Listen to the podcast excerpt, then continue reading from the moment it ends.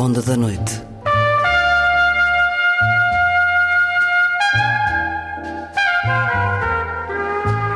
Com Luís Caetano.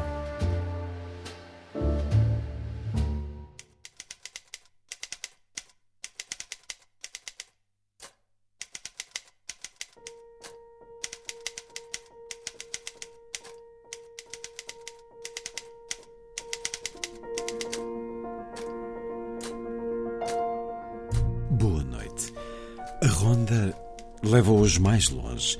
Uma conversa da Maratona da Leitura da Sertã. Um festival literário com marcas únicas no nosso país, organizado pelo município da Sertã, através da Biblioteca Padre Manuel Antunes, no Jardim da Serrada, junto ao rio.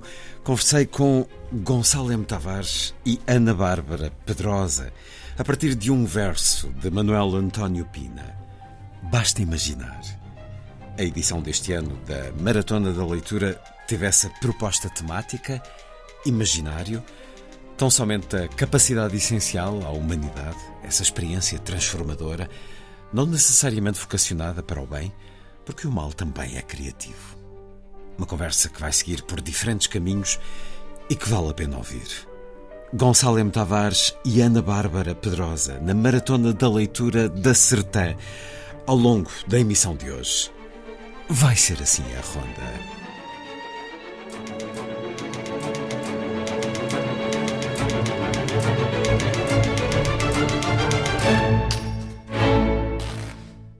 Vinte e sete ossos, 35 músculos, cerca de duas mil terminações nervosas em cada uma das pontas dos cinco dedos. É quanto basta para escrever o Mein Kampf ou a Casinha do Ursinho Poo. É um poema de Wisława Szymborska, cujo centenário foi assinalado no último domingo. Foi Nobel da Literatura em 1996, poeta polaca, algo publicada no nosso país, felizmente, o que nem sempre acontece com a poesia. Wisława Szymborska a dar-nos um poema onde nos fala do bem e do mal, da escolha de uma coisa ou de outra. O centenário de Manuel António Pina é só daqui a 20 anos, o que quer dizer que ele se foi embora demasiado cedo. É na proposta de Manuel António Pina que estamos hoje nesta conversa, mas também nesta própria edição da Maratona de Leitura, com um verso. Basta imaginar. E o poema é também muito curto. Basta imaginar um pássaro para o aprisionar e depois imaginar o ar para o libertar e imaginar asas para ele voar e imaginar uma canção para ele cantar.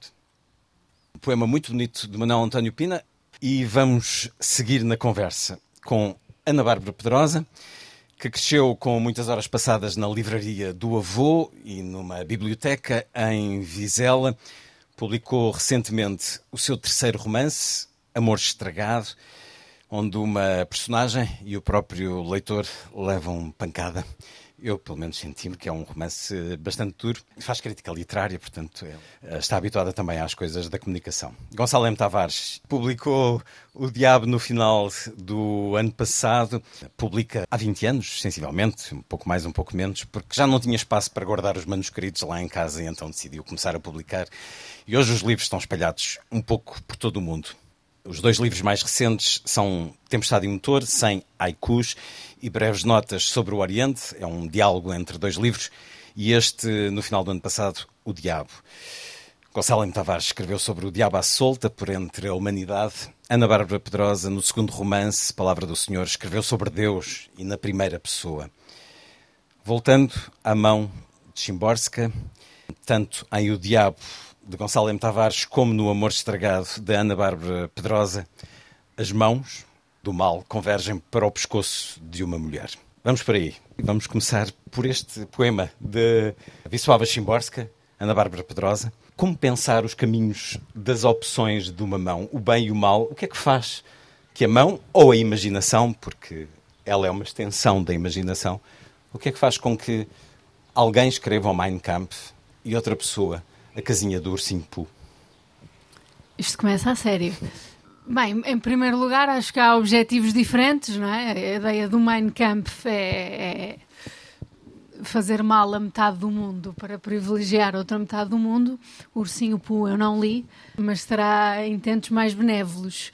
Eu acho que, do ponto de vista de um ficcionista, tem muito mais piada a, a questão de se mexer com o mal porque pega no não dito, porque pega numa coisa que dá vergonha, uh, do que em fazer eh, histórias mais, mais lúdicas ou mais benevolentes. Do meu ponto de vista, claro, porque claro que também há escritores que, que têm esse trabalho de, de, escrever para crianças, de, de, escrever coisas bonitas. E eu, depois de escrever este livro, como o livro tem tanta violência e tanto mal, e como eu, durante a escrita do livro, uh, estive na cabeça de um homem tão violento, ao acabar, pensei: agora preciso de escrever uma coisa fofa. E então, Ursinho? Quase, quase. Mas, mas ficar a mexer uh, e, e a explorar sensações que, que não despertassem aquela violência e o nojo que a própria personagem me ia, me ia causando. Mas a verdade é que o mal é mais literário, isto é uma extensão do Tolstói, as famílias felizes não têm história, portanto Sim, só é, é a infelicidade e o mal é que tem é, história. É muito mais divertido. Portanto, o, o livro está, está escrito uh, sob o ponto de vista de dois narradores, um é mais ou menos normal, o, o, outro não regula bem da cabeça, isto assim, em, em, termos quase literários. Agora, claro que este homem agressivo que só pensa com metade do cérebro, do ponto de vista de quem o cria, é muito mais divertido. O que não quer dizer que não tenha momentos uh, emocionalmente pesados. Ou seja, quando eu estou em casa, metida no escritório, e naquele momento, a escrever na primeira pessoa, eu sou o homem que põe as mãos no pescoço da mulher, eu tenho de me sentir aquela besta. Só que, claro que isto é é um exercício teórico, é mexer numa coisa que não existe, porque entretanto o carteiro bate-me à porta e, e, parece que há assim um momento de queda entre aquela coisa que eu estou a imaginar e que é altamente agressiva e em que eu tenho de inventar essa agressividade, sendo que eu em geral não tenho muita, portanto é um, é um exercício criativo que me obriga a ser uma coisa completamente diferente e, e enfim, a, a, realidade normal dos dias. E a literatura também tem este potencial. Uh, poder fazer mal sem fazer mal. Portanto, poder ser o vilão sem ser o vilão. Escrever uma personagem que não é um vilão pode ter uh, piada do ponto de vista de construção do enredo, mesmo em relação ao ursinho de Pooh, de uh, criar uma história bonita, também tem piada, mas não é, não é esta coisa visceral em que se tenta radicalmente uh, ser uma cabeça que pensa ao contrário. E eu acho que, isto, que só a literatura é que permite fazer isso, porque nós, ao longo da vida, no nosso dia a dia, no nosso cotidiano, podemos pensar em muitas coisas, mas vai sempre numa linha narrativa que não nos permite pensar ao contrário. E inventar uma cabeça uh, já exige que nós tenhamos de ser eh, outra cabeça e, e tenhamos de ver o mundo por outros olhos, ainda que esses olhos também tenham de ser nossos, porque senão não conseguiríamos inventá-los. Os seus personagens é uma família com vários irmãos. Os outros irmãos advertem este homem profundamente violento para o caminho do mal que ele está a tomar.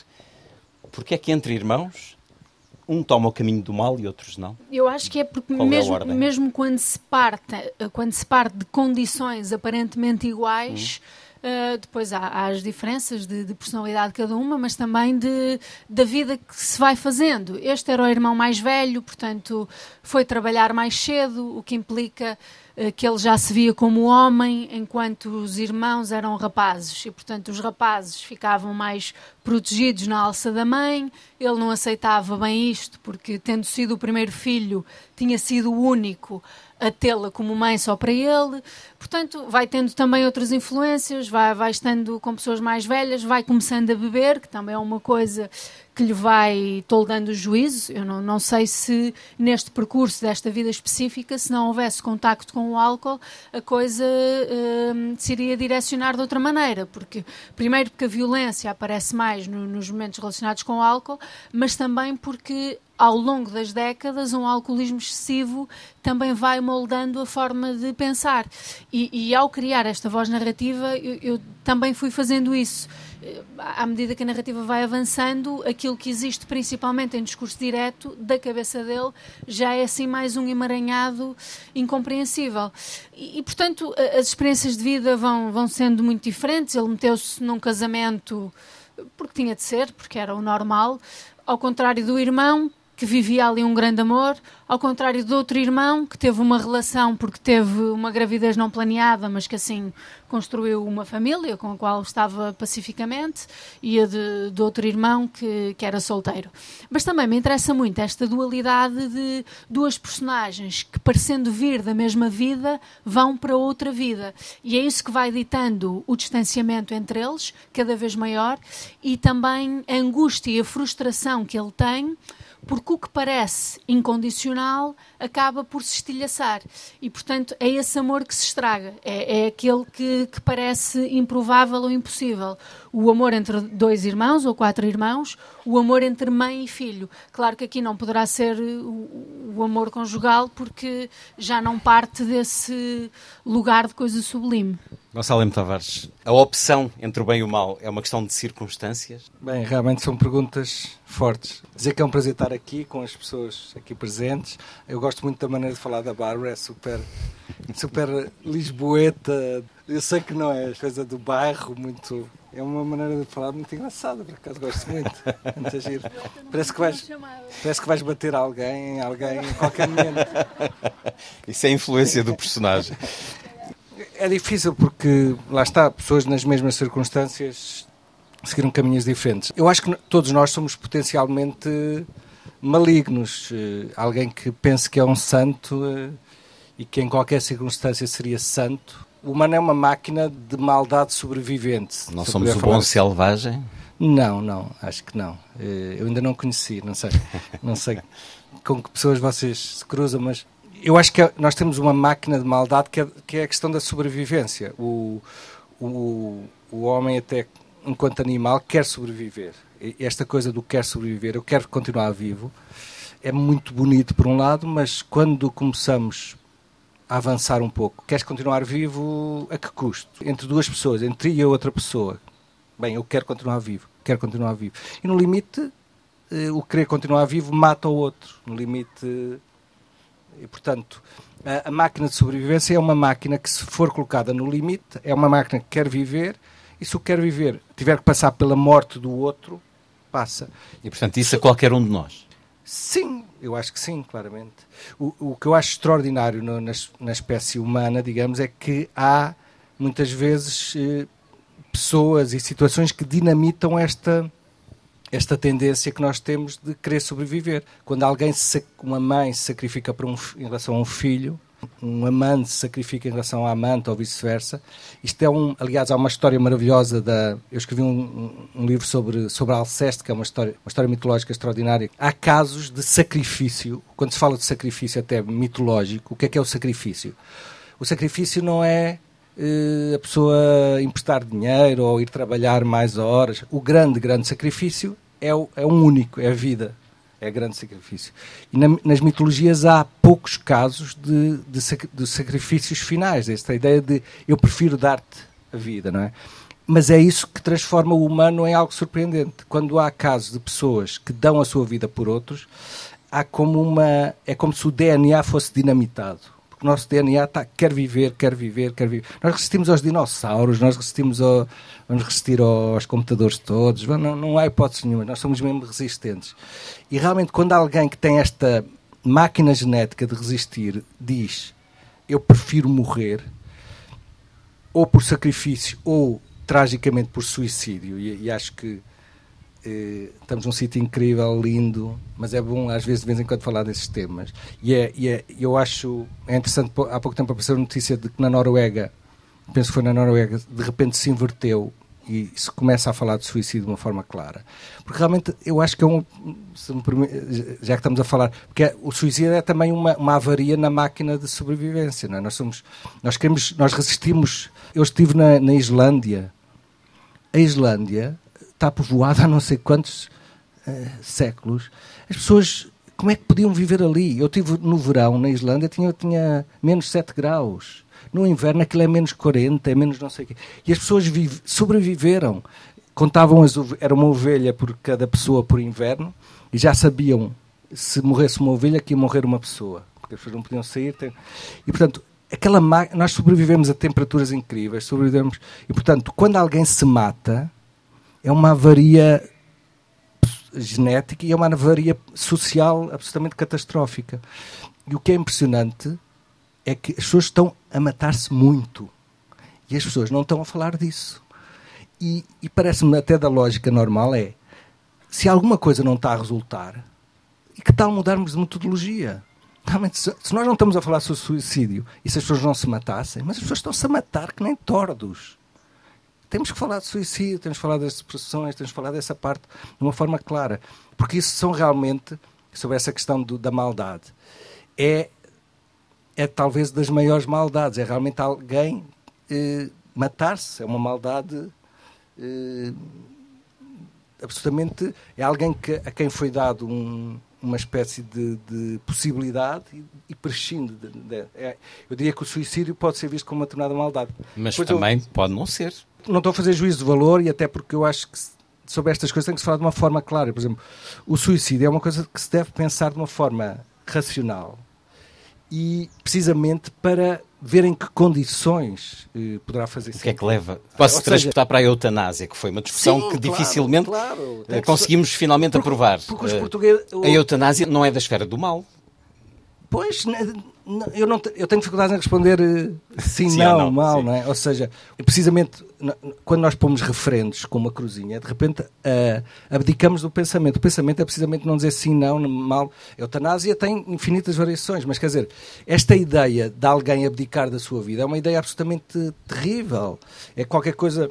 Alguém que suicida tendo um companheiro ou uma companheira, tendo filhos, isto é qualquer coisa que é de um limite de uma, uma espécie de bomba de, de tristeza que fica, depois da pessoa morrer, fica em todo o espaço. E, portanto, isto é qualquer coisa tão forte que se tem que falar claramente e, perceber, e, e as pessoas têm que perceber que, que pode haver momentos determinados em que, em que a pessoa está desesperada, mas perceber eh, que não, para já que não é uma coisa que só aparece aquela pessoa, perceber que é uma coisa muito generalizada. Quem é que já não teve pensamentos menos agradáveis sobre si próprio, mais depressivos, não é? E eu depois gostava de contar a história da Alceste, porque eu acho que é uma história absolutamente incrível.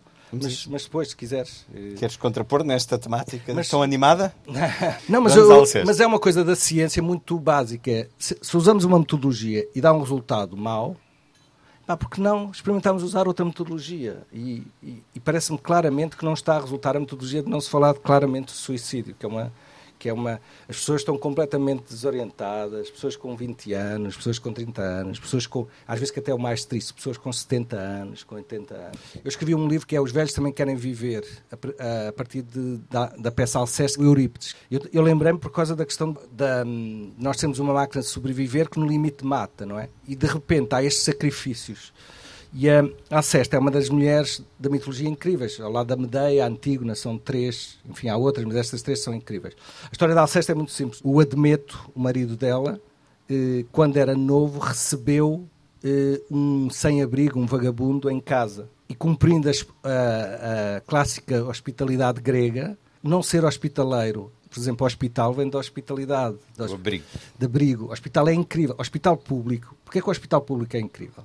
É dar hospitalidade, receber, dar comer e dormida a quem? Aos pobres e doentes. Não é dar alojamento aos ricos e saudáveis, é aos pobres e doentes. Por isso é que o hospital público tem que ser defendido a todo lado, porque é o grau máximo de hospitalidade. Estás doente, não tens dinheiro, eu dou-te comida e cama. Isto é absolutamente incrível, não é? Mas o, o, os gregos tinham a coisa da hospitalidade. E o, o Admeto, não sabendo, recebeu esse sem-abrigo, deu de comer, dormir, e esse sem-abrigo era o deus Apolo. É muito engraçado, por exemplo, o cristianismo vem muito dos mitos gregos e, e esta figura de, da, da Alceste é uma espécie de Cristo feminino. O que acontece é que e isto também é a figura de Cristo para ser como pobre, vem das mitologias gregas, os deuses apareciam mesmo eh, disfarçados de vagabundos, muitas vezes, não é? E, portanto, o que acontece é o Admeto tra tratou muito bem o deus Apolo, não sabendo que era o deus Apolo, e muitos anos mais tarde, 20, 30, eh, o Admeto está a morrer e de repente aparece, vai morrer, é uma, uma doença terminal, e aparece o deus Apolo a dizer: Olha, tu há 20 anos recebeste-me sem saber e trataste muito bem, e eu vou fazer o que nunca fiz. Se alguém morrer em tua vez, se tu convenceres alguém a morrer em tua vez, tu continuarás vivo. E a história então mitológica é que o Admeto vai aos grandes amigos dizer: Olha, se tu morreres a minha vez, eu continuo vivo E os grandes amigos dizem obrigado, mas não. E, e, é muito bonito porque ele vai passando por várias pessoas, por aquele amigo de infância, este nunca me falha, tal, tal, tal. E depois, não. O, e, e depois o grande ponto, e por exemplo isto com a pandemia é, é muito forte, no grande ponto é que ele chega aos pais, os pais do Admete já eram muito velhinhos, doentes, e ele chega lá e diz: Vocês já estão tão velhotes, estão muito doentes, estão no final da vida, se vocês me derem a vida, eu continuo. E o pai, o velho, disse: Não, eu quero viver. Daí vem os velhos também querem viver. E ele argumentou, quer dizer, eu, eu, tenho, eu também tenho desejo de viver, como tu, eu já te dei a vida uma vez, qual é o sentido de eu te dar de novo? E a minha vida vale tanto como a tua. E isto é interessante, por exemplo, eh, um parênteses rápido, na pandemia, eu escrevi um texto na altura sobre isso no Expresso que era, que era mesmo, absolutamente nojento. Nos primeiros meses, em março, abril, a televisão dizia assim: morreram 15 pessoas, mas tinham mais de 60 anos. Dizia mas.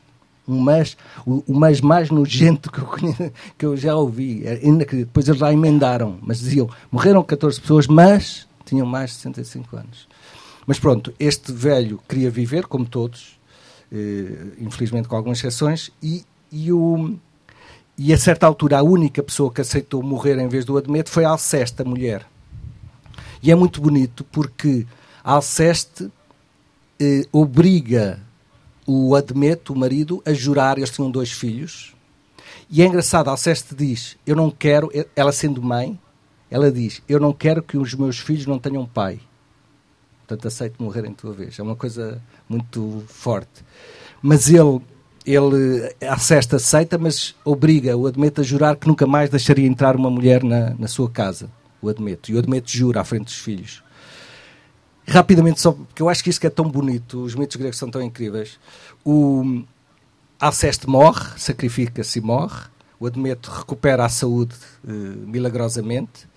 E e depois o que acontece é que o Hércules, eh, na, versão mais na versão romana, o Hércules eh, aparece na casa do Admeto no dia do, do, do, funeral e não percebe o que é que está a acontecer, embebeda-se, enfim, faz ali um, uma cena e no dia seguinte percebe o que é que tinha acontecido e fica com vergonha. E de alguma maneira, quando lhe contou a história do sacrifício de Alceste, ele fica por um lado com vergonha do, da fita que fez e por outro lado com, com esta ideia, esta mulher fez qualquer coisa que é extraordinário, eu tenho que fazer algo extraordinário.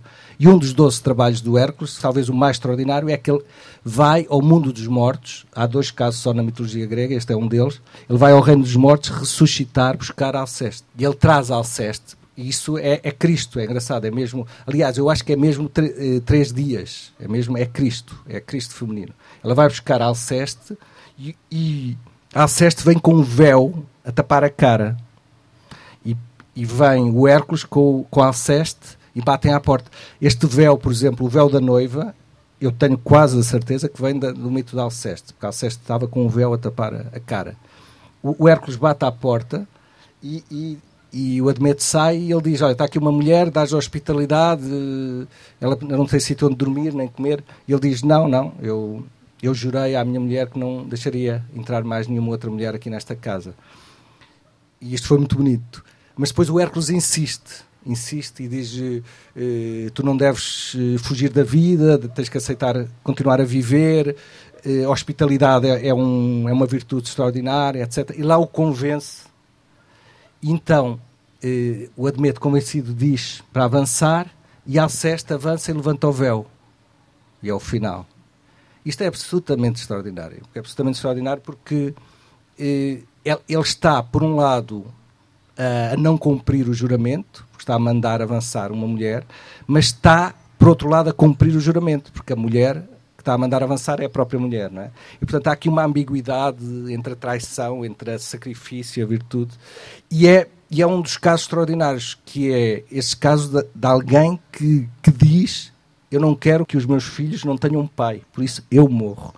E é, é realmente esses casos que são, são os casos da bondade total, não é? Esta bondade total, podemos fazer um juízo. Sim, o sacrifício é a bondade total, não é? Falamos da maldade total, o sacrifício é a bondade total. Este sacrifício, não é o sacrifício. Está bem, eu vou a pé, não é isso? Vamos voltar a ouvir a mais pura pronúncia lisboeta. Um, é a imaginação, para si, Ana Bárbara Pedrosa, vem mais do racional ou do emocional? Eu vou tentar ser mais simpática agora para o Gonçalo não achar que eu, que eu tenho ar de quem bate nas pessoas. Eu acho que vem mais do racional. Aprende-se. Aprende-se em geral, tenta, as pessoas tentam inventar coisas que sejam credíveis. Isto mesmo, se partirmos uh, para coisas que evidentemente não são reais. O Harry Potter, por exemplo, ou seja, é evidente que bocados de madeira não vão fazer feitiços, mas é criada uma lógica por via da imaginação uh, que cria uma coisa que sabe a realidade ao ponto de convencer os leitores, durante a leitura de milhares de páginas, uh, que o que ali está é credível e que aquelas personagens são pessoas. E, e, e, acho que a imaginação serve para isso, para nós criarmos coisas radicalmente diferentes ou, ou que aparentam ser radicalmente diferentes da vida de todos os dias, mas estamos sempre sujeitos aos códigos que conhecemos. Aliás, quando eu estava a escrever o, o, Palavra do Senhor, o narrador é Deus, portanto já, já me pus na, na cabeça de uma figura mítica, sobre-humana, incompreensível. E a minha editora, na altura, estava-me a dizer que achava que o meu Deus, a minha personagem, estava demasiado humana. E eu disse, pois, mas é que repara, eu sou humana, portanto, eu, por muito que possa inventar coisas, eu não consigo sair da limitação da minha espécie. Portanto, a minha linha de raciocínio uh, será sempre premiada pela minha humanidade. E mesmo em casos de, de, de outras experiências literárias, por exemplo, a Ratazana, do Gunther Grass, um, ehm, claro, uma pessoa pode tentar meter-se na cabeça de uma ratazana ou um livro que eu agora me esqueci o nome, mas também é, é, um, é um rato pequenino que vive numa livraria e, e, que acha que é amigo do, do livreiro, que lhe deixa sempre uma coisinha com queijo para ele comer, que é uma ratoeira, claro. Um, e depois ele tenta falar com o livreiro, o livreiro não percebe, porque, claro, é um rato que está a guinchar. Um, e aquilo é muito engraçado, porque o, o autor se põe na cabeça de um rato, mas um humano ao ler aquilo sente uma profunda empatia por aquele rato. Porquê? Porque vê a humanidade que há nele. Até eu que odeio ratos e acho que os ratos deviam morrer todos, uh, dei por mim até pena daquele animal e a pensar, pá, coitadinho, ele só quer ser amigo do livreiro. Eu, se fosse uma livreira que tivesse um rato na livraria, acho que mais depressa metia a livraria a arder do que faria amizade com aquele rato. É por isso que algumas livrarias têm gatos. O autor é Sam uh, Savage, não é? É isso, é isso, é isso. O nome do rato também não me lembro. Mas é uma é palavra. É o Firmino. O Firmino. Firmino. Portanto, a sua imaginação adquiriu códigos, fortaleceu-se, preparou-se para chegar ao ponto da escrita. E, no entanto, quando somos crianças, e o ano passado a Maratona de Leitura tinha frases absolutamente maravilhosas de crianças sobre conceitos, ideias que marcam a nossa vida, mas que, como muitos de nós já ouvimos diretamente da boca delas, são apresentadas de uma maneira maravilhosa, simples, poética. O que é que acontece nessa transição? Onde é que a imaginação é mais pura, mais disponível?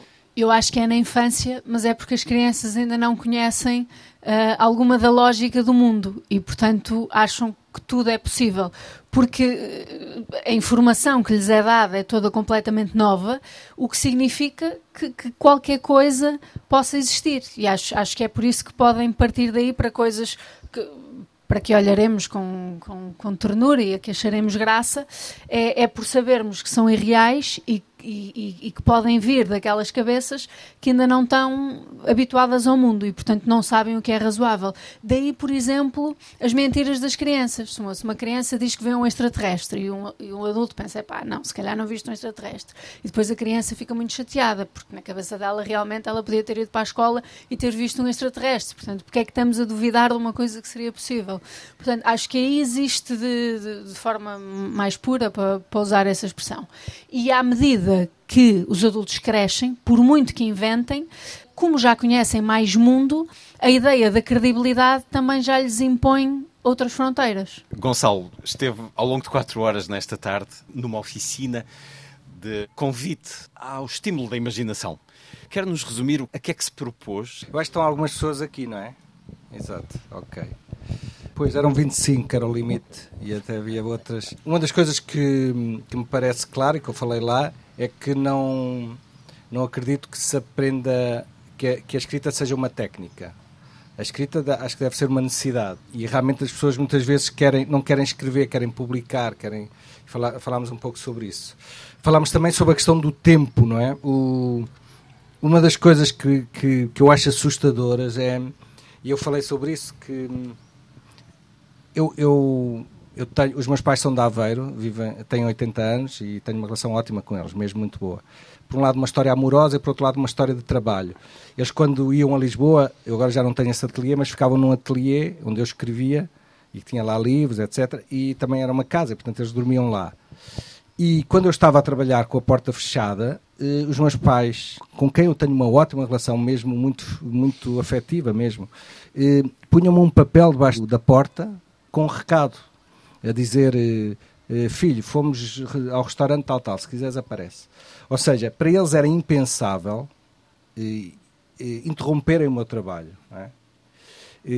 era uma coisa quase, esta coisa do sagrado. Eu desligo também a internet, desligo o telefone, etc. E falámos um pouco sobre isto, porque para escrever, escrever não é, não é isto, é, não é eu ter uma folha branca e começar a escrever. O que é que é começar a escrever? É a pessoa, por exemplo, ser psicologicamente forte o suficiente para não precisar de likes constantemente. É uma pessoa ser suficientemente forte psicologicamente para aguentar estar sozinho durante 3, 4 horas. Suficientemente forte para ter disciplina e para uma miúda ou um rapaz muito bonitos nos convidarem no, no momento em que vamos escrever e nós dizermos obrigado, mas não. Se calhar a partir das quatro, agora estou a escrever. Ou seja, tem, tem um conjunto de, de, de disciplina que é, tem muito mais a ver com questões psicológicas. E, e, hoje o que é assustador é como é que as pessoas caíram numa armadilha que é que eu não entendo. E a armadilha é as pessoas estão a fazer o seu trabalho e estão constantemente a serem interrompidas eu não tenho, eu falei disso, eu não tenho redes sociais, qualquer dia gostava de fazer uma coisa qualquer diferente, enfim, mas nunca tive. Mas como é que as pessoas entraram nesta armadilha de estar a trabalhar e de repente recebem uma notificação de, de, um like no Instagram. Depois alguém a dizer, olha, hoje às 5 da tarde consegues ir, e depois a EDP a dizer. A pessoa está a escrever e de repente vai olhar. Como é que é possível as pessoas aceitarem? Eu não acho que seja admissível os nossos pais, a pessoa que mais amamos, nos interromper o trabalho. Não é admissível. Claro que se, se, se a casa tiver com incêndio, se for uma emergência, mas não é admissível. Não é admissível. O trabalho, o trabalho, se é sério, não é interrompível. Como é que é possível nós cairmos na armadilha de podermos ser interrompidos para coisa mais miserável? Como é que, o que nós estamos a dizer, hoje estava a falar disso, o que nós estamos a dizer, e, e peço desculpa pelo vernáculo, o que nós estamos a dizer quando aceitamos ser interrompidos constantemente é que o nosso trabalho é uma merda que não interessa a ninguém. Se não nos interessa a nós, se eu aceito ser interrompido por, pela EDP, pela PISA quatro estações, por não sei o quê, e o like, não sei o quê, é porque o meu trabalho é uma porcaria. E é justo, é justo. Se eu aceito que o meu trabalho. Eu dava a imagem, nós não temos a percepção, porque é uma coisa virtual. Mas eu dava a imagem, é interessante às vezes nós percebermos, porque o virtual engana realmente, porque o virtual é isto, é algo que não parece corporal. E às vezes é uma boa metodologia nós passarmos para o corpo fisicamente. Eu estava a dar o exemplo. Estas notificações virtuais passem para corporais. Eu estou a escrever no meu quartinho e alguém abre a porta, o meu amigo, o meu grande amigo abre a porta a dizer olha, hoje às 5 da tarde, ok? Eu, ok, ok. Ele fecha a porta.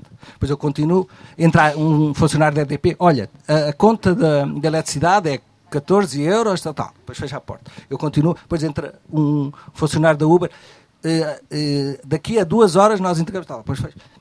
Alguém suportaria isto? Isto é um. É, mas é isso, é nisto que nós estamos caídos. A maior parte das pessoas estão absolutamente caídos nisto.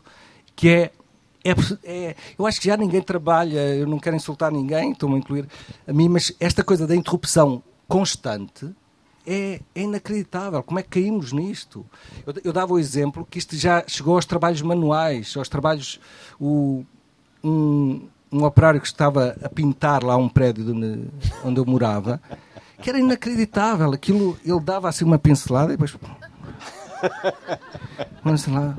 E eu, E aquilo era por tarefa. A coisa mais absurda, aquilo era pago à tarefa. Ele teve lá uma semana e meia e, e aquilo fazia-se em duas horas. Ele em duas horas tinha feito aquilo, desligava aquilo, fazia em duas horas, recebia a massa, ia embora. Mas não, é inacreditável. Há uma coisa, eu acho que já se percebeu que o homem é mesmo, o humano é mesmo um curioso. Nós somos. Há, há, uma notificação, nós temos que ir ver qual é. As pessoas suspendem a. Estão a dar um beijo mais apaixonado, suspendem, estão, estão no ato mais íntimo, suspendem. É muito impressionante. Eu isso, acho que, isso que de alguma forma também é imaginar. Imagi eles imaginam o que é que aí vem, que descoberta, que encontro, Sim, não, que tem a ver com uma insatisfação, com, com, com insatisfação total, ou seja, das, das, pessoas não estarem tranquilas. É uma coisa. As pessoas estão. Esta ideia de que, que as pessoas vão ser salvas ou pela EDP, ou pela Uber, ou pelas quatro estações, depois quatro estações, não sei, há qualquer coisa que vai salvar que. E é mesmo aquela coisa do variações, não, não estar bem. É uma. É, as pessoas estão absolutamente desassossegadas, estão, estão absolutamente inquietas, não gostam do que fazem, não valorizam o que fazem. É rara a pessoa que valorizar. Quer dizer, hoje uma pessoa valorizar o seu trabalho quer dizer, olha, desculpa, eu agora não vou poder responder durante uma hora. É visto como algo indelicado. Isto é absurdo. Há um verso do Rambo que eu acho que eu sempre usei que é por delicadeza perdi a minha vida. Por delicadeza perdi a minha vida. Epá, querem não sei o quê. Desculpa, mas não. Mas como? Eu tenho um, uma mensagem automática no meu mail, que é que me manda um, um mail e, e, a mensagem automática é peço desculpa, mas nas próximas semanas não será possível responder. Assim uma... E há um amigo, para mim, que fez a melhor coisa, um amigo americano, que tinha uma mensagem automática, que para mim é, é a síntese perfeita, que era mandava-lhe uma mensagem e a resposta era não. eu acho não é possível eu imaginar se eu estiver sempre uh, virado para fora. Não é? Quer dizer, como é que eu posso imaginar se eu estou sempre a responder a coisas? A imaginação é precisamente uma, uma suspensão da, do que eu estou a ver, uma suspensão do mundo. Agora, de repente, vou suspender uh, esta viragem posterior e, de repente, eu vou pensar em qualquer coisa independentemente do que eu estou a ver. Os surrealistas defendiam precisamente a cegueira como meio de, de poder imaginar. Porque se a pessoa estivesse a ver, não, não consegue criar imagens eh, inexistentes. O, não é por acaso, por exemplo, quase todos os profetas eh, são cegos. Nós podemos pensar, bem, biograficamente foi um azar, todos os. os, os... Não, é, é, é, claramente uma mensagem. A única hipótese de se ver qualquer coisa diferente, de se imaginar o futuro, de se ver qualquer coisa absolutamente invulgar, é suspender a visão normal, não é? E, e nesse aspecto, mais uma vez, nós podemos fazer uh, treinos de imaginação, podemos fazer uma série de coisas, mas se nós não tivermos uma disponibilidade física e corporal para suspender a infinidade de estímulos que nós estamos sempre a receber, não é? Nós não vamos imaginar, não é possível. As pessoas, quem é que imagina hoje? Eu acho que nem as crianças estão a imaginar. As crianças estão a responder, estão a fazer jogos de computador muitas vezes. Ou seja, eu acho que para já a infância no geral acabou. Eu acho que acabou desde há 10 anos que acabou. Não há crianças. Não há crianças. Não, há crianças biologicamente, mas uh, uh, quase sempre estão, a, a, por exemplo, a jogar um jogo de computador. O que é que é um jogo de computador? É uma imaginação de alguém que criou um jogo e alguém apenas responde a isso. E nós estamos muito na situação de responder. O, as crianças, uh, uma das coisas que eu me lembro muito, e por exemplo, se, eu, se, eu, se me perguntares o que é, qual é a base da, da imaginação, pelo menos o meu processo, é claramente o aborrecimento, o tédio. O, eu lembro quando criança que a primeira parte de, de eu inventar coisas era o aborrecimento. Eu estava sozinho tinha dois, tenho, tenho dois irmãos mais velhos, estava sozinho. A certa altura estava-me a aborrecer. E uma pessoa sozinha, a aborrecer-se, tem que resolver a situação. Tem que resolver a situação, senão começa a dar pancadas na cabeça contra a parede. E, portanto, e de repente tem que criar qualquer coisa. De repente está ali numa... Fan... Eu jogava com uma bolinha de ténis, basquetebol, lá numa porta, punha assim uma porta, entre a porta e a parede era o cesto, né? É um cesto meio, meio, meio torto, mas e eu, pronto, eu jogava sozinho, jogava jogos imaginários, em que passava para não sei quem, passava não sei quem. E, portanto, ali, porque é que havia a imaginação? Era para resolver um problema que é o problema do tédio, do aborrecimento. Hoje, as pessoas têm um medo, os pais, os, a escola, o Estado, têm um medo absoluto do tédio, do aborrecimento. Do silêncio. Encharca completamente os espaços vazios, os tempos vazios. Está sempre a dar estímulos. Quer dizer, então não estás a fazer nada, deixa-me lá dar-te E é isso, não, não estou a fazer nada, desaparece, deixa-me não fazer nada, deixa-me estar um tempo sem não. E eu resolver este problema. O problema do aborrecimento é um problema individual. Tem que ser corrigido individualmente. E se alguém se aborrece sozinho é porque é um tonto é porque não, não, não tem cabeça para se acompanhar a si próprio. É isso. Alguém que se aborrece é um aborrecido. Ele próprio é um aborrecido. Porque eh, se um tipo tem um imaginário interessante, não se aborrece. Está com ele próprio, está com um tipo que, que pensa, que pensa outras coisas. Mas nós estamos tão virados para fora, estamos tão obcecados com os miúdos não se aborrecerem, ou os adultos, que estamos num, numa espécie de sociedade da distração, que é uma sociedade não imaginativa, claramente é uma sociedade de resposta, não é? E eu acho que se nota muito em relação a isso da infância que, que realmente há essa ideia de, de, resposta, de ver coisas, aos jogos de tablet, à televisão, ao telemóvel, sempre com desenhos animados, que faz com que as crianças não possam, ou, ou, ou que já não têm o hábito de ir além. Isto está a fazer um barulhinho, não está? Lá, lá, lá. Ok. É. Ou, ou, de serem elas uh, a inventar histórias. E, e, eu, por acaso, também tenho essa ideia de que o, o, o, aborrecimento é essencial para se criar alguma coisa, porque até em momentos em que a vida está muito agitada, é muito difícil uma pessoa extrair-se dela para criar alguma coisa. Quer dizer, se estamos no funeral da nossa avó, não vamos estar a pensar no que fazer em relação ao capítulo do livro que estamos a escrever. Para se mergulhar na escrita, uh, é preciso uma abstração total do que temos à volta e a imaginação também é uma coisa que leva muito tempo porque se nós estivermos a inventar uma narrativa, um capítulo, um romance, nós precisamos de tempo suficiente para nos aclimatarmos ao texto. Isto diariamente, ou seja, de cada vez que, que voltamos a ele. E realmente, se nós tivermos uma sociedade que, voltada para isso, de termos de estar sempre entretidos, temos de experimentar tudo, as crianças têm de ir a oficinas de poesia, a treinos de jiu-jitsu, às aulas de equitação. Era muito bom que fosse a oficinas de poesia, mas não conheço. Também não conheço.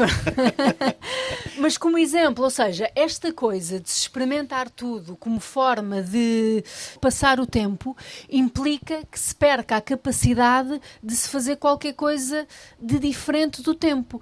Se nós pensarmos em grandes obras, por exemplo, a Guerra dos Tronos. A Guerra dos Tronos, que é, que é uma narrativa enorme com personagens muito complexas, é uma coisa que só é possível que vem da cabeça de um homem que vive numa cabana no meio da neve portanto, tem de estar totalmente voltado para aquilo, a viver dentro daquilo e não pode ter esta vida estar a, a jantar com os amigos todos os dias ou a ir a treinos de uma coisa qualquer ou uh, perdido em estímulos de outra ordem. E, e eu acho que tudo o que implica ir além da banalidade um, implica também o silêncio e a solidão. Essa ideia da escrita implicar que, que o escritor esteja sozinho uh, faz, a fazer alguma coisa durante muitas horas. Já não me lembro exatamente da expressão que era, mas era qualquer coisa tipo a força psicológica para estar sozinho durante quatro ou cinco horas. E eu acho que isto é fundamental para a escrita. Acontece muito com amigos, como eu vivo como freelancer e vou mais ou menos escrevendo durante o dia. Ah, claro que às quatro da tarde vai estar disponível. Olha, não podes vir aqui às três e meia e eu explicar que estou a escrever, como não há um patrão que me diga das duas às seis tens de estar a escrever, uh, não é muito bem aceite. Mas eu acho que funciona a questão da estrutura dentro do próprio dia uh, para permitir esse espaço para a imaginação florescer. Ou seja, uma, uma estrutura de um cotidiano, uh, que claro que, que, que temos coisas do, do dia a dia para resolver, mas que implique durante três ou quatro horas, o que seja, que se esteja totalmente blindado à vida que existe para podermos mergulhar na vida que estamos a inventar. A maior parte de nós conheceu essa circunstância sem as tentações que hoje existem da solidão e do silêncio. E era nessas circunstâncias que líamos, que lemos, mas que crescemos a ler. Diria como Mário Vargas Llosa que o mais importante que lhe aconteceu na vida foi aprender a ler. Ana Bárbara Pedrosa.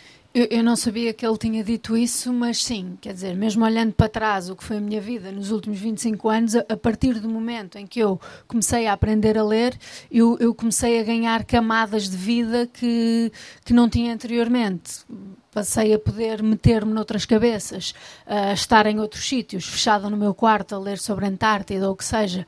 E, e acho que, que, nesse sentido a, a leitura é, é, a fonte mais fértil de imaginação, porque mesmo que vejamos documentários, que vejamos imagens da Antártida, em vez de lermos sobre ela, nunca é a mesma coisa, porque a imagem, por verídica que seja, já vai criar uma dimensão uh, que nos obriga a ver a coisa em, em vez de imaginá-la. A imaginação e, não é feita de imagens? Depende. P pode ser feita de sensações também. Ou seja, não, não, poderá ser em, em termos de, de, de, coisas descritivas, portanto, que partam do, de uma imagem da cabeça, um, mas eu, eu acho que dependendo do que se está a fazer, e, e até em, em, textos que estão a começar, muitas vezes existe mais uma sensação isto variará de, de, escritor, de escritor para escritor, do, do que uma imagem ou uma personagem ou uma coisa qualquer. Aliás, no que eu estou a escrever agora, até disse, vou estar com o Gonçalo, vou-lhe perguntar se isto só acontece comigo ou se é uma coisa normal, que é ter a ideia de, de uma sensação e de personagens, mas não ter enredo, e portanto não fazer a mínima ideia do que é que vou fazer com esta sensação que, que tenho criado na cabeça. Gonçalo. Não é normal. Não é normal, estou lixada então. Que é que queres que eu... Responder, mas a resposta é assim, a laminar. Já está, acabou. Para alguém que trabalhou numa empresa que é a empresa, a Google, a imaginação está a ser transferida. Agora, temos falado tanto no último ano do chat GPT e da inteligência artificial. Nós vamos transferir a nossa imaginação para a inteligência artificial. Vamos dizer, inteligência artificial, escreve um livro, uh, dá-me uma receita, constrói um, um invento de sonho. Acha que vai ser assim? Eu acho que isso já está a acontecer. Eu nunca experimentei o, o, o chat, porque acho que é preciso instalar aquilo. Eu tentei, não percebi nada daquilo e fui embora. Um, mas acho que já houve experiências disso, de meter o robô a escrever poemas, de meter o robô a escrever artigos científicos, de meter o robô a escrever livros e a traduzir e coisas assim.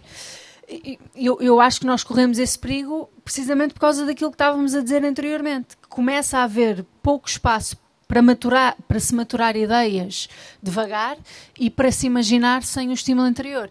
E, e até porque nós, nós, vivemos num mundo que tem tanta tecnologia uh, que estamos habituados à ideia da resposta imediata.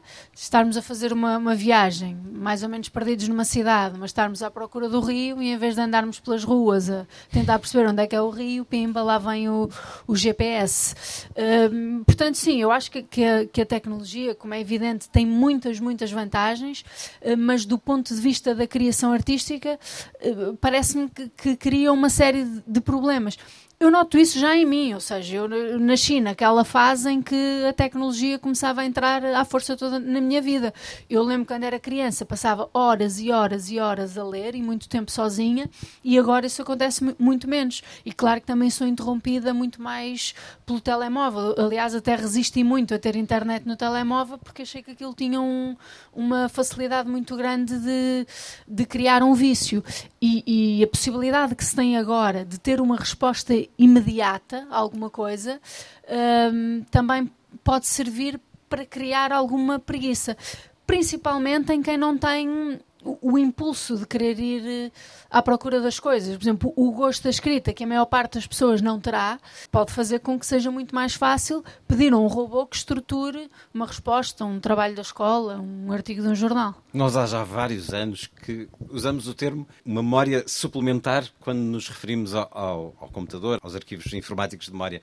Alguém que escreve e que pensa sobre a máquina desde que o conhecemos enquanto escritor, Gonçalo M. Tavares depois da memória externa, temos a imaginação externa nesta inteligência artificial? É curiosa, a máquina sempre eh, associamos à máquina uma, uma coisa, um gesto repetitivo, não é? A ideia da, da, máquina ser, ser qualquer coisa de previsível. E é interessante agora, o, o interessante, o assustador, o, o também curioso, não é? É? É que realmente a máquina começa a entrar no campo criativo. Eh, e uma das coisas que se discute realmente é eh, se a arte produzida por máquinas eh, é arte, não é? Até que ponto? Isso é uma discussão interessante. Enfim, eu. Na sua opinião, é? é, é curioso, se nós um, associarmos a. Lá está, o, esta questão do final. Se nós associarmos a, a arte ao, ao, resultado final, se alguém produz, se aparece um quadro feito por uma máquina e o resultado final é, é extraordinário ou, tão bom como outro, eh, feito por um humano, eh, enfim, podemos dizer que, está aqui uma luta. Agora, se nós associarmos a arte ao processo, ou seja, a arte não é o quadro final, é o ato de pintar, então a arte continuará a ser humana, não é? É a arte de escrever, é a arte de pensar. Portanto, tem a ver com, com, questões até corporais. A arte é muito uma questão corporal. É o, é o pintor que, que tem um determinado gesto, é o escultor que tem outro gesto, é o, é o escritor que tem um determinado gesto. E, portanto, se nós. O que eu acho bonito é talvez isto eh, permita que se volte à ideia da arte como um processo. E em vez de, das pessoas quererem chegar rapidamente ao final, é? Isso parece muito, muito claro. Porque a máquina sempre existiu na arte. A fotografia é uma arte que se faz pela máquina. Os instrumentos de diferentes artes podem ser sublinhadas como arte. Acha que estamos num ponto histórico quando a inteligência artificial entra nas aplicações que habitualmente entregávamos à imaginação? A certa altura, o que eu acho interessante, se, se a máquina se apoderar do campo da imaginação e se multiplicar atos criativos não me parece errado, não é? Multiplicar atos criativos. O, o que é interessante é que nós vamos vendo, tentando responder à pergunta o que é que é o humano, não é? À medida que a máquina vai avançando, nós, a, pergunta vai alterando. E eu acho que, por exemplo, eh, o que é que ainda é humano? A, a, criatividade já não é exclusivamente humana. Isso é, ou seja, neste, neste, momento há obras de arte criadas por máquinas. Isso é muito forte. Mas quer dizer, nós podemos partir a máquina ou podemos acalmar e pensar o que é que está a sobrar. E é engraçado o que é que sobra ainda. Ainda sobra muita coisa que é particularmente humana. Por exemplo, a gentileza. A gentileza é uma coisa muito humana. O sacrifício, por exemplo. Estávamos há pouco a falar de sacrifício. O sacrifício é humano, animal também, por vezes. Mas, mas é interessante. Se calhar permite eh, deslocar o centro do humano, eh, eliminar a ideia do Homo sapiens. Por exemplo, o Homo sapiens está claramente desde há 100 anos que está desatualizado, não é? Esta ideia de que uma máquina sabe mais do que, do que nós todos juntos, uma máquina miserável sabe mais do que todos juntos estamos aqui.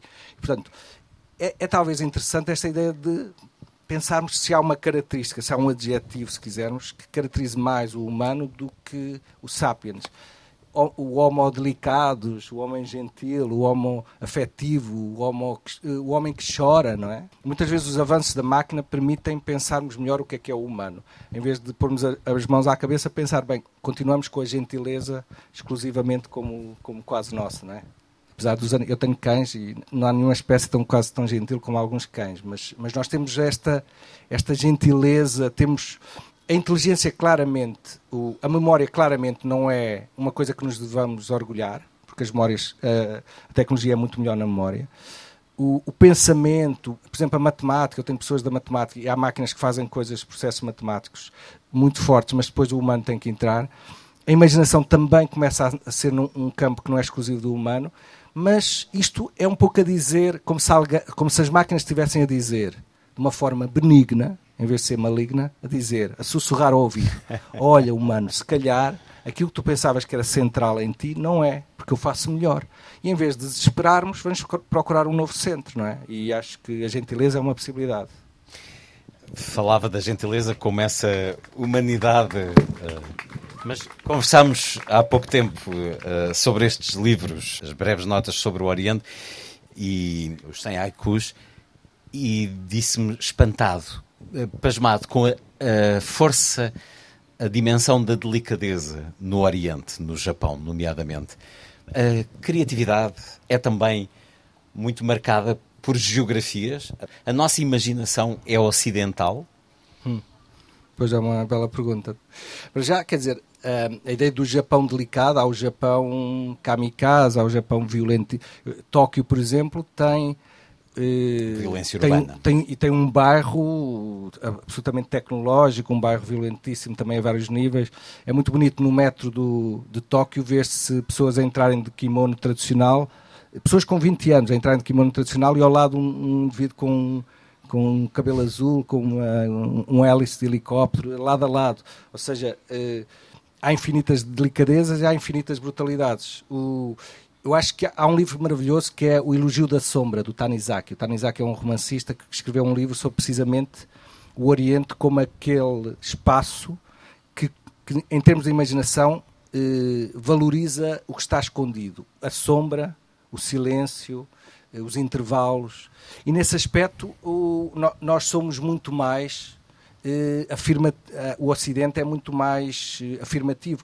Por exemplo, há uma experiência que eu costumo fazer que é muito simples. O nosso olhar, o nosso olhar ocidental, e até o olhar muda culturalmente, não é? O nosso olhar ocidental olha muito para para os corpos que ocupam espaço. E, por exemplo, até se quiserem fazer essa experiência, quem, quem se quiser virar.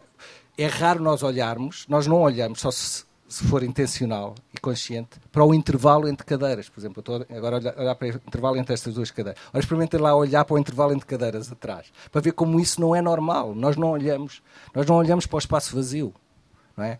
E das coisas mais bonitas, por exemplo, na arte, o, é perceber como o Oriente entrou na, na, arte contemporânea de uma forma incrível. O John Cage, por exemplo, da música, que tem o, os minutos de silêncio, vocês conhecerão, etc. 4 minutos e 30. E, e, por exemplo, o que ele introduziu é uma coisa, é um conceito oriental muito interessante que é, o, e pode ter a ver com essa questão da delicadeza, que é a questão do vazio e do silêncio serem, não apenas serem importantes, mas provavelmente serem o, o mais importante Costumo, há uma experiência muito simples na música para se perceber porque é que o silêncio é, é, não apenas importante, mas talvez o mais importante. Por exemplo, as notas. Nós, como ocidentais, estamos obcecados pelas notas, pelo que é concreto. Dó, Ré, Mi, por exemplo. Mas eu vou mudar o, o intervalo, o silêncio entre as três notas. Dó, Ré, Mi. Dó, Ré, Mi. Dó, Ré, Mi eu posso estar aqui infinitamente com as mesmas três notas e o que eu estou a mudar é o silêncio e tá, muda tudo. E é isto, por exemplo, é um tipo de isto é um tipo de lições que, que o Oriente ensina muito, que é nós estamos obcecados com as notas, com, com o concreto, etc. E de repente o vazio, não é? O espaço, a, a distância entre as coisas, não é? Esta ideia de de repente calma e o silêncio vai fazer alguma coisa. A obra do John Cage é incrível porque o que ele faz é, é, é os quatro minutos de total silêncio, mas ele vai gravar as pessoas mexem-se, portanto, de alguma maneira é um silêncio habitado e é um silêncio sempre diferente. É, mas é uma coisa incrível, porque a orquestra prepara-se e de repente tem, tem os instrumentos todos, a orquestra toda e de repente para. E realmente as pessoas começam, há uma espécie de ansiedade e começam-se a ouvir sons. E realmente é um silêncio que, que não é totalmente silêncio, também é uma das coisas que não... Mas pronto, o Oriente tem. Eu vi, eu tive, fiz uma viagem grande no Japão e realmente eu vi uma coisa, até corporalmente, e vocês sabem, há, há, há tradições até corporais de pessoas que se sentam, não necessariamente no Japão, até noutros países, que se sentam de uma maneira que nós não conseguimos sentar, eh, quase na, em 45 graus, etc.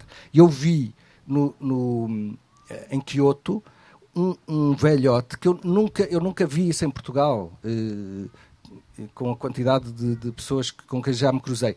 Um velhote que estava, parecia uma estátua. Eu filmei a certa altura, parecia uma estátua, estava completamente imóvel, à frente de umas florzinhas, de um, de um e de repente, mas teve, mas é, é, eu tenho gravado uns 4 minutos em que ele está parado, absolutamente parece uma estátua. Ele estava antes, eu comecei a filmar precisamente que era em vulgar, e depois eu percebi ele estava lá a ver um insetozinho. Estava, mas estava, teve para aí 7 minutos, parado, completamente assim. E isso é interessante, que é, uma, é um foco que nós ocidentais não temos muito. Claro que isto é uma caricatura, é uma generalização, há sempre exceções de um lado e do outro. Mas, por exemplo, Shakespeare, que é o grande teatro ocidental, as pessoas estão sempre a morrer, sempre a falar, pum, pum. Até as pessoas que apanham uma. Eu adoro Shakespeare, como é evidente, mas que apanham uma punhalada, estão, estão a morrer e dizem um monólogo de três páginas. É como na ópera. Morrem 10, 10, 30 pessoas, tal, tal. E, por exemplo, há um teatro, o teatro no japonês, eh, há uma série de, de, linhas do teatro em que eles praticamente não falam, fazem pequenos gestos. Eu vi uma vez uma dança na Indonésia absolutamente incrível, que eles anunciavam como dança e de repente estava uma bailarina parada uma data de tempo. E eu disse, mas então, como é que isto... E depois eu fui acalmando o meu olhar e percebi que ela não estava parada, que ela de vez em quando mexia este dedo. Mas o que era incrível é que ela não começou a mexer ao fim de 5 minutos. Ela estava desde o início a mexer. Mas eu, com meu com a minha ansiedade ocidental, vá, morram, façam um monólogo, matem-se, alguém é, descobre que é órfão e que tem dois gêmeos, como nas telenovelas, uma coisa qualquer. Mas não. E depois, realmente, ela começou, teve 4, 5 minutos, de vez em quando mexia o dedo, e depois, ao fim do sexto minuto, mexeu o segundo dedo. E aquilo foi. Eu só preciso dizer, calma, calma, para aí, já chega. E é incrível, é que realmente quando a coisa acalma, de repente qualquer mudança é decisiva o erotismo japonês é incrível, porque é um erotismo de dedo do pé. Aquilo não é um erotismo de, de, de ocidental, que é, é uma coisa mesmo, andam ali no dedinho do pé, é mesmo uma coisa incrível. O, o Tanizaki, do que eu vos falei, que tem o Elogio da Sombra, tem um livro que é Naomi, que é um dos livros mais eróticos que eu conheci, e é absolutamente incrível. É uma coisa de, de, pequenos toques, de uma coisa. E eu acho que tem a, ver, a delicadeza tem a ver um pouco com isso. Mas claro que isto é uma generalização. Há, o, os japoneses, por exemplo, portaram-se muito mal nas guerras, de uma forma muito. Ou seja, a delicadeza junta-se com brutalidade muitas vezes, enfim. E nas guerras há uma história muito emblemática do que é imaginar, contada por José Tolentino Mendonça no pequeno livro das Grandes Perguntas, em que fala do poeta e dramaturgo Tonino Guerra, que está prisioneiro na Segunda Guerra Mundial, um campo de prisioneiros, em que, para ultrapassarem a fome que os corrói, vários presos simulam que estão a preparar, a confeccionar os grandes pratos gastronómicos da infância e ajudam-se uns aos outros, pedem para passar os ingredientes, passa-me a farinha, eu vou mexer, recebe agora a fatia deste bolo que eu habitualmente fazia com a minha mãe e assim ultrapassavam não só o sentimento da desolação de estarem presos, mas da fome que sentiam. E essa é a força de imaginar Basta imaginar, é o tema proposto para este encontro, neste já anoitecer. O coração da maratona de leitura vai começar a pulsar daqui a pouco, com o início dessas 24 horas. Muitos de nós lá subiremos e levaremos os livros que nos marcaram e que nos levaram também a uma imaginação nossa e que dará frutos sem nós próprios nos apercebermos. Há um filme fabuloso do Roberto Benini, não é? O A Vida é Bela, que é, que é muito interessante porque realmente no limite as pessoas em situações extremas, como estavas a contar, não é? Podem, a sua imaginação pode criar ali qualquer coisa de, de extraordinário. Mas eu acho que há também um perigo da imaginação, é de repente a pessoa achar que basta imaginar. É evidente que eu sou do mundo da imaginação, mas não basta imaginar. Tem que se ter casa, tem que ser comida, etc. Isso são bases importantes para se poder imaginar, não é?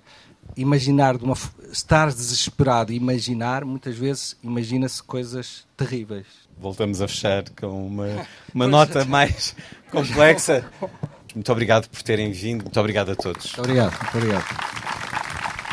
Gonçalo M. Tavares e Ana Bárbara Pedrosa, a partir de um verso de Manuel António Pina. Basta imaginar. Uma conversa tida no Jardim da Serrada, no centro da Sertã, um momento da maratona de leitura, um dos mais singulares festivais literários do nosso país, proposto pelo município da Sertã através da Biblioteca Padre Manuel Antunes. Está feita a ronda, assim, obrigado por estar com a rádio. Boa noite.